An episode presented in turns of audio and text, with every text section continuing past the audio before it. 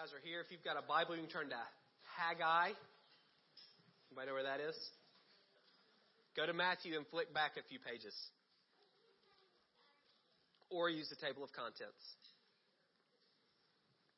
All right, so last week I was thinking, you know, spring break, people scatter, some people go on vacation, go visit family. We had a number of people go on mission trips. We had a team go to Costa Rica. You can see there strapping young men and women. We had a group in Honduras working with a children's home. We had a small team in Nicaragua working with a, ch- a church called El Puente. Uh, if you know someone who went on a trip, I'd encourage you to follow up with them. All the kids are jumping back into school tomorrow. The adults will be jumping back into work. Lots of stuff happens in a week, and uh, talking will help people process. It'll help the stuff that the Lord did stick in their heart. So don't just ask how their trip went. They're going to say it was good. What's what was your favorite thing? What's primary memory? What was the most difficult thing? What's one thing that you think will be different in your life now that you've gone? Those types of questions will help them process uh, what God has been doing in them, and hopefully there'll be some impact moving forward. All of you who uh, give regularly, you helped all of those people go. The church subsidizes people who go on these trips. So thank y'all for giving and helping everybody uh, go last week. I also went on a trip I went to go see these guys in Fethiye, Turkey. Josh and Mandy Wheeler, their daughter Hava. There's some of our missionaries. You can see they're living there in a just a slum of a place on the Mediterranean Sea. It's wonderful where they live. They're doing great work over there. And then I went from Turkey to this Siem Reap, Cambodia. Uh, Matt and Katie Nelson and their daughter Hope are also some of our own, and they're serving over there. Uh, I did nine flights 21,000 miles in 11 days, seven airports. I did two of them twice, six cities, six time zones, 10 nights in seven different beds. Three of those beds were on airplanes, but one of them was in business class. And that is wonderful. I don't know if you've ever done that. It was, that was my one treat after everything else. And I didn't, I just kept going. I was like, I'm, I'm on the, I'm on the next plane. So, uh, I ate a lot of squishy things. I'm a solid or a liquid guy, nothing in between. Turkey was tough for me. Everything's got yogurt in it. I don't think yogurt will be in the kingdom of heaven.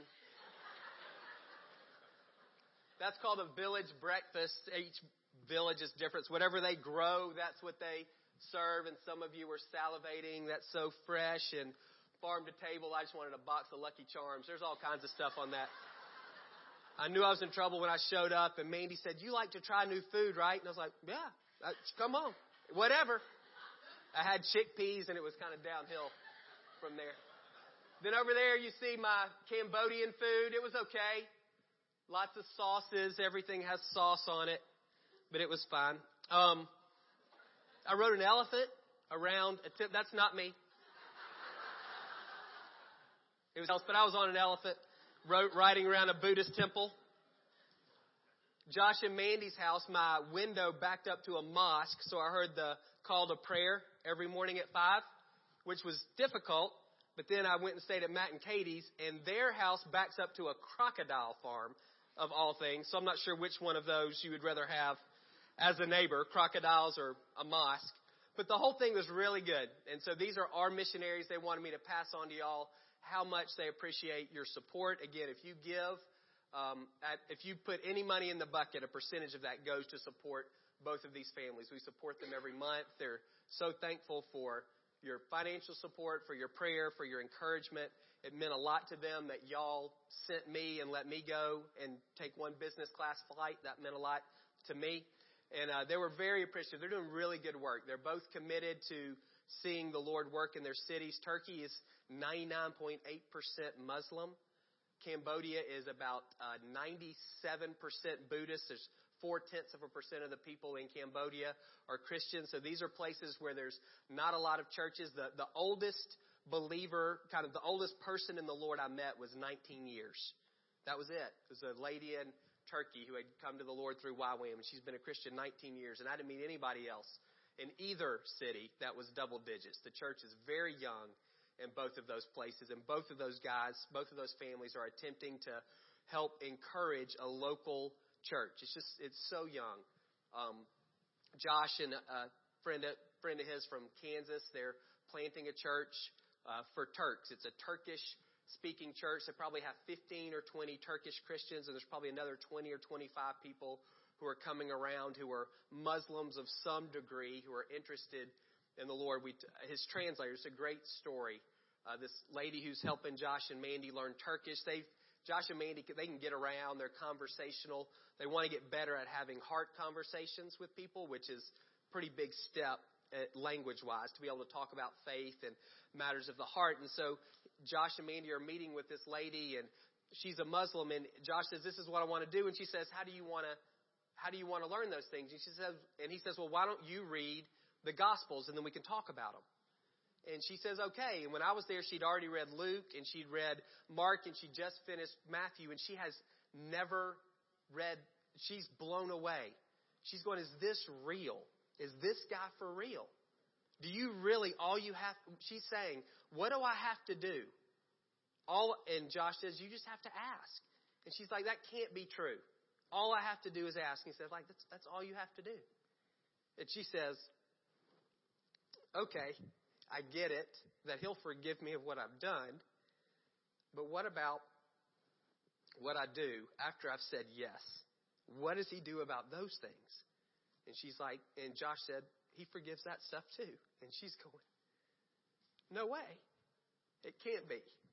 She's just reading the Bible. And I think about us and how inoculated we are to the power of the Gospels, to the power of the Bible. But for her, she's never read it. She's never, she's a Muslim. She's never read the Quran. She's never read the Bible and she's experiencing Jesus for the first time through Matthew and Mark and Luke. And she invites us back over to her house for dinner. And the next thing she's supposed to read is John and she's excited, but she says to Josh, she says, I'm not going to be ready this week. I've got to prepare myself before I read because you told me that this one's big. There's, this one's different than the others and I've got to make sure I'm ready. She's just eating this up. And again, there's 20 or 25 people who are in various states of exploring Christianity. They're doing really good work, and you're helping them do that. Matt and Katie are in a different context in Cambodia. They've decided that their family and their home is going to be their primary ministry vehicle. They've resigned from some jobs that they had in the city and we just we went around and and they're just collecting people, inviting people over for dinner, having conversations. We had a long conversation with a Buddhist husband and father who's going, I don't know, I want to be good, I don't know how to be good. And I want my, he said, me and my wife, we want to be a ferry that gets our kids from this side of the river to the next. And we don't know how to do that. And Matt's able to say, here it is. In Khmer, the language. He's learned the language as well, and he's able to talk to this guy about Jesus and how he's the only one who's good, and he can help this guy, and how he can help him as a father and as a husband. And Matt invites him over to his house, and their the family are probably going to go, and there's there's stuff happening in these places where there's not much of a Christian presence at all, and y'all are a part of that. That may seem so remote. It is so far away from where I live and where you live. But these guys are an extension of our church. They consider us their family. And in so many ways, you're helping them do that work. So they wanted me to pass on their thanks to you. So if you want more info, you can check with me and I can help you connect with those guys. But in general, they just wanted to say thank y'all so much. I was coming back and I was trying to think about short term trips. We had 70, I don't know how many people were out this week. 50 people or whatever were out, uh, plus other, many of y'all were scattered in different places. And one of the things that these short-term mission trips do for me is they help me uh, refocus on priorities. And I think no matter who you talk to, if they're 14 or 15 or if they're 40, if they've gone on one trip or 10, no matter where they are in the world, one of the things being out of here does is it gives perspective on what actually matters. You're not in your office, you're not in your regular routine. And I think being on a trip, one of the greatest benefits is that, again, it helps bring perspective. And that's what I want us to talk about a little bit today. I'm going to talk fast, um, so try to stay with me. I'm going to use one story from Ezra and from Haggai to try to illustrate this idea of what does it look like for us to be a sign of God's presence in our city.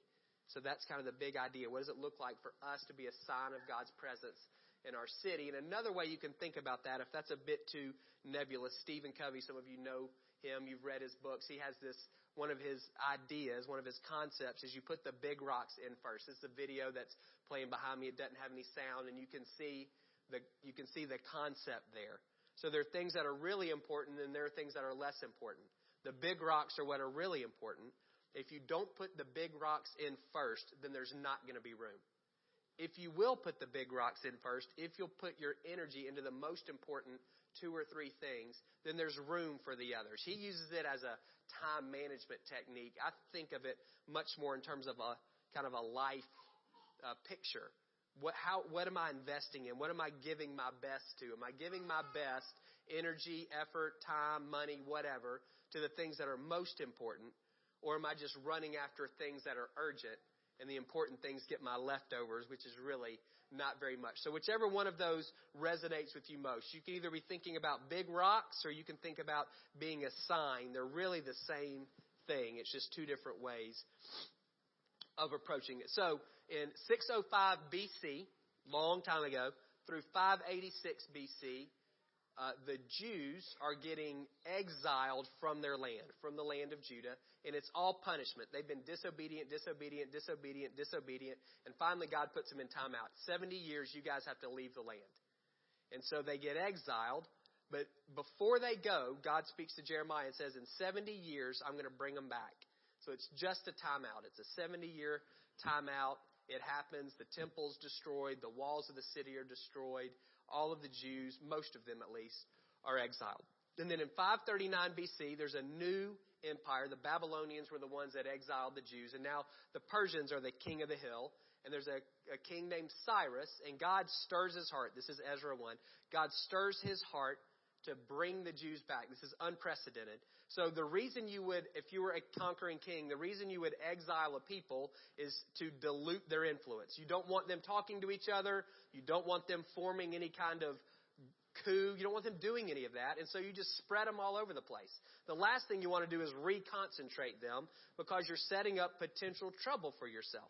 But Cyrus does this. He's not a Jew. He's not a worshiper of God, but God stirs his heart to say, let's rebuild the temple. And any of you Jews that want to go back to your homeland, y'all can do it. That's the beginning of Ezra, this miraculous thing that God does in the heart of a pagan king. 50,000 Jews return and they start. They're obedient. They build the altar. That's the first thing they do. And there's this huge celebration after they build the altar. And then they start working on the foundation of the temple. And things are going well. But as they get the foundations of the temple laid, the, the, the foreigners who've moved in, so, you know, they have this land and all of the inhabitants have been exiled. And so people don't just leave the land empty. The guys who have moved in behind the Jews say they're enemies. And they say, hey, why don't you let us help rebuild the temple? And they say, no, you're not part of us. You can't do that. And so then they start to try to discourage and to intimidate. And so they discourage and they intimidate, they discourage and intimidate. And in chapter, Ezra chapter 4, verse 24, we read that the work of the house of God in Jerusalem came to a standstill until the second year of this reign of Darius. So God has stirred the heart of a pagan king. 50,000 people have responded. They've built the altar, they've laid the foundation, and then they get discouraged, and then they get intimidated. They actually get apathetic, and they don't do any work for about 16 years. The temple's just sitting there with just the altar and just the foundation laid.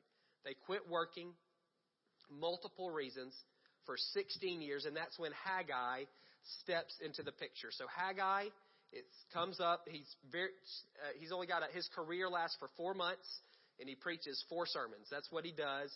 Very pivotal, though, in the life of the Jewish people. In the second year of King Darius, on the first day of the sixth month, so this is about 520 BC, the word of the Lord came through the prophet Haggai to Zerubbabel, who was the governor of Judah, so he's the political leader, and to Joshua, the high priest, the religious leader. This is what the Lord Almighty says. These people say the time has not yet come to rebuild the Lord's house. So that's what the people are saying. Remember, God stirred Cyrus, God's initiative, he stirred Cyrus to say, let's rebuild the temple. So, in God's mind, is it time for his house to be rebuilt? Yes. The people are saying no. The word of the Lord came through the prophet Haggai. Is it a time for you yourselves to be living in your paneled houses while this house remains a ruin? You see the contrast. Now, this is what the Lord Almighty says Give careful thought to your ways. You've planted much but harvested little. You eat but never have enough. You drink but never have your fill. You put on clothes but are not warm. You earn wages only to put them in a purse with holes in it. This is what the Lord Almighty says Give careful thought to your ways. Go up into the mountains and bring down timber and build my house that I may take pleasure in it and be honored. You expected much, but see, it turned out to be little. What you brought home, I blew away. Why did I do this, declares the Lord? Because of my house, which remains a ruin, while each of you is busy with your own house. Therefore, because of you, the heavens have and the mountains on the grain, the new wine, the olive oil, and everything else the ground produces on people and livestock and on all the labor of your hands. So you hear what God is saying. Y'all have been focused on your own house. You've neglected my house, and so I've frustrated your life. Nothing is working for you. There's a drought. There's a famine. You're putting money in purses with holes in it. Nothing is, I'm frustrating everything about your life because you're neglecting what I sent you back to do. Then Zerubbabel, Joshua, and the whole remnant obeyed the voice of the Lord their God and the message of the prophet Haggai because the Lord their God had sent him, and the people feared the Lord. Zechariah was also working during this time, and he says the people repented. Then Haggai, the Lord's messenger, gave this message of the Lord to the people I'm with you declares the Lord. So the Lord stirred up the spirit of Zerubbabel and the spirit of Joshua and the spirit of the whole remnant of the people. They came and began to work on the house of the Lord their God on the 24th day of the sixth month. So they repent and they get to work on the temple. It takes them about three and a half years to finish. What I want us to focus on is that pivotal point when Haggai comes in. God has said, This is what I want you to do. I want you to rebuild this house. Yes, you face some opposition you're discouraged, you've been intimidated. But honestly, what Haggai gets onto them for is they is apathy. You guys have focused on your house and not mine, and so um, he goes after them for it. I've frustrated your life to try to get your attention. It wasn't working. I've sent this prophet to explain things to you. He's put, he's connecting all the dots. Why is our life so hard? Why are things so frustrating and difficult? Haggai says the reason is because you're disobedient. You're saying it's not time for the Lord's house to, re- to be rebuilt. He would beg to differ. The reason he sent you back was to do that. So think back this idea. What does it look like for you to focus on the big rocks? Theirs is build this temple. A temple, in the Old Testament, the temple was the sign of God's presence in the land. It's this physical representation of God, quote, living in the land. He dwells in the temple. We know he doesn't, he's not contained in a building. But in the Old Testament, you'll see these times where the, the cloud of God's presence fills the temple. It's a picture. God living there, in quotes. And so the temple's been destroyed. And he says you've got to build it back because everybody needs to know, not just y'all, but all these other nations need to know this is still mine. This is the land that I promised to Abraham and to Isaac and to Jacob and to their sons and their sons and their sons and their sons. It's the promised land. And I've, I've, 70 years, I haven't dwelled there. And that time is up. And so you need to build the temple as a sign that I'm back. And you're not doing it. You're building your own houses. That's a sign of your presence in the land. I need you to build mine. That's a sign of my presence in the land. Now, we live in the New Testament times. God doesn't live in a building. He doesn't care about the number of church buildings we have. In 1 Corinthians, we read that we're a temple of the Lord, of the Holy Spirit, individually and collectively.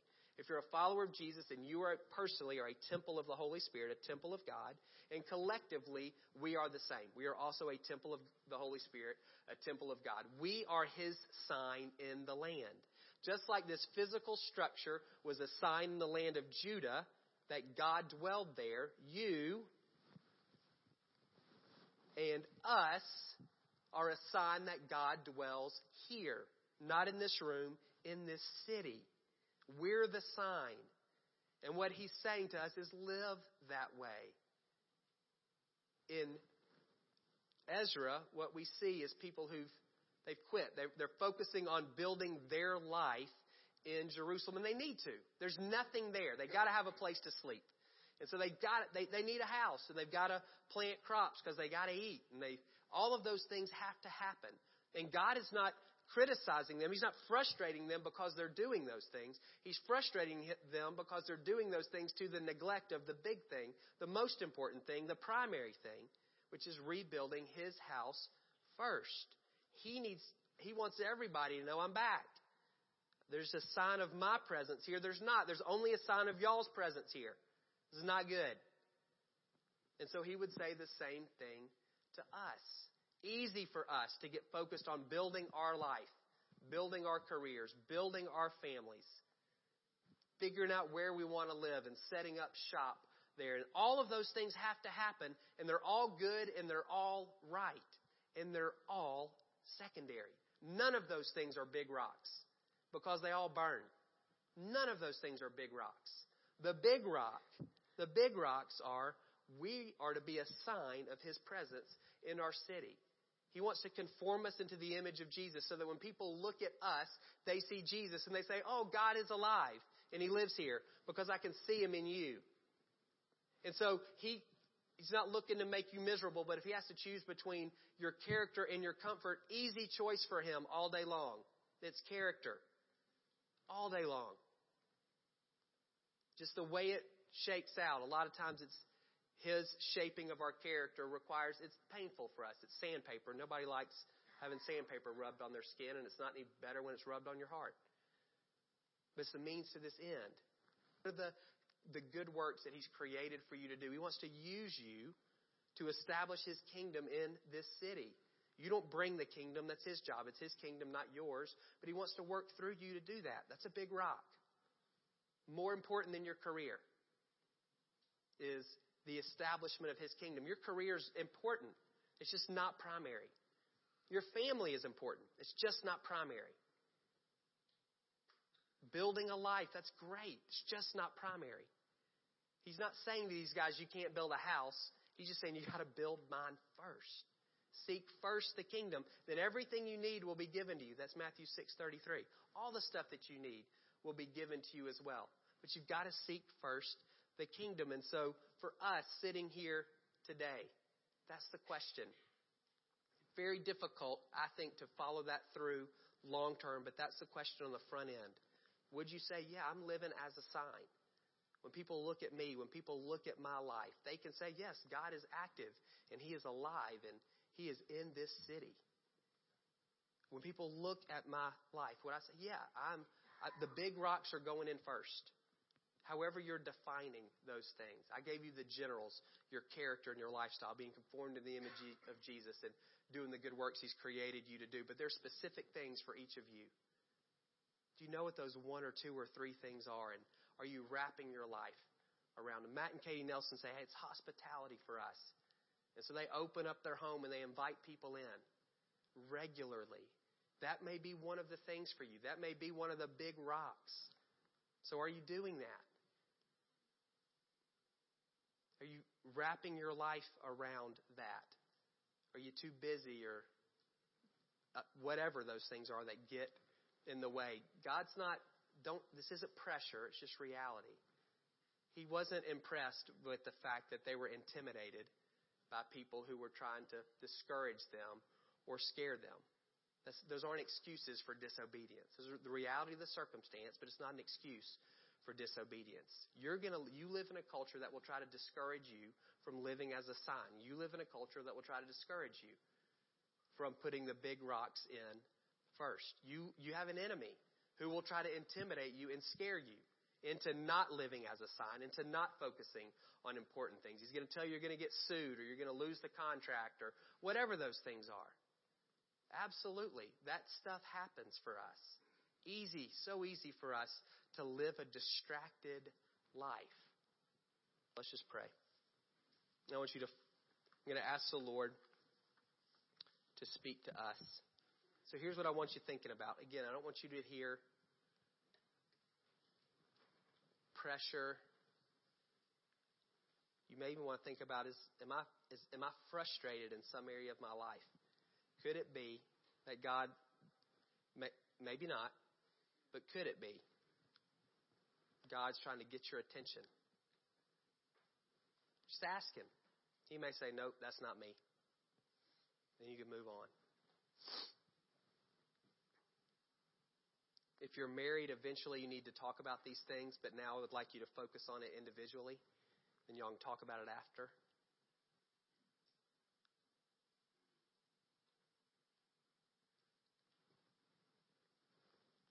Two questions that you just pick one, whichever one resonates with you the most. The first question God, what does it look like for me to be a sign in the place where you've planted me?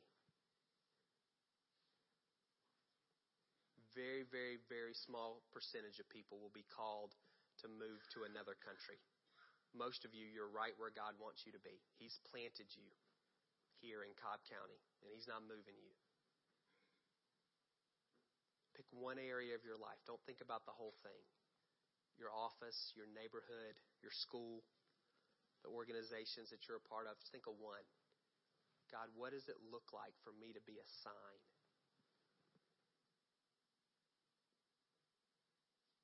Your presence in this city. You may like the big rock question better. God, what does it look like for me to be faithful to the one or the two or the three things that you've said are foundational in my life? And if you would go, I don't have a clue what's supposed to be foundational in my life, then ask Him. And He'll tell you. Again, it's not going to be 10, it's going to be 2 or 3. Hospitality, ministry to the poor, generosity.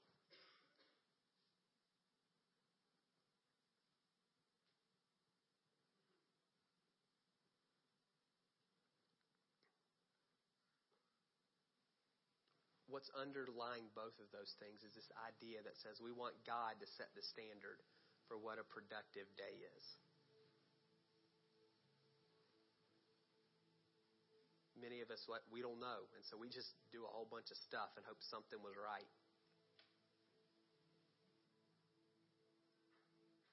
We want God to be the plumb line, the measuring stick. We want Him to define success. And if you'll let Him define success for you, that's those questions, God. What does it look like for me to be a sign? What does it look like for me to be faithful to the big rocks? That, that, what you're saying is, God, what does a successful day for me look like in your estimation?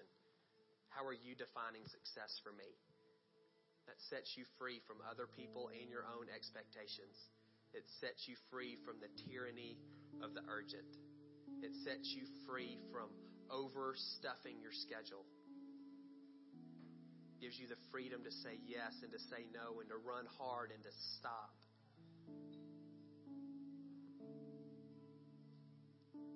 You won't be chasing anything anymore. You'll experience abundant life that Jesus promises you. Because you're letting Him define what that abundant life is. So, God, my prayer for everyone in the room, for our freshmen who are in here, God, I pray at a young age that they would know what it is to wrap their life around the things that are most important. They got to study and go to practice and all of those things, but that's all secondary. God, I pray you would speak to them about what's primary in their life. What are the big rocks you're asking them to focus on? What does it look like for them to be a sign on their team or in their school, in their families? God, I pray for our young establishing themselves professionally, establishing themselves relationally. God, I pray that you would be very clear to them. This is what's most important. It's not getting your name on the door. It's not getting the big office. It's not getting the house with a white picket fence. God, I pray you would speak to them. What does it look like to be a sign? What are the two or three main things I want you wrapping your life around? God, for those of us who are in the throes of raising children, would you speak to us? We got to run carpool, we got to put food on the table, but those things are not primary. Would you speak to us? What does it look like for us to be a sign? After stuff will be added to you. You just get focus on this first. God, for people who are empty nesters and asking, what's this next chapter for me? God, would you speak to them?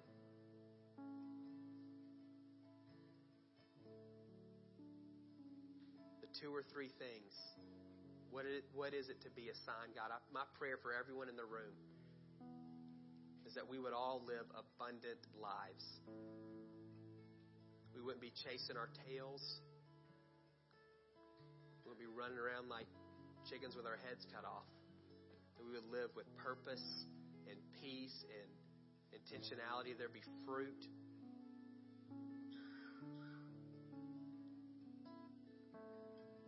Deep joy for everybody. Because we're living in the rhythm that you've called us to. We're going after the things that you've said are most important. So, God, no guilt, no condemnation for anyone. I pray that we would just hear you inviting us into this life.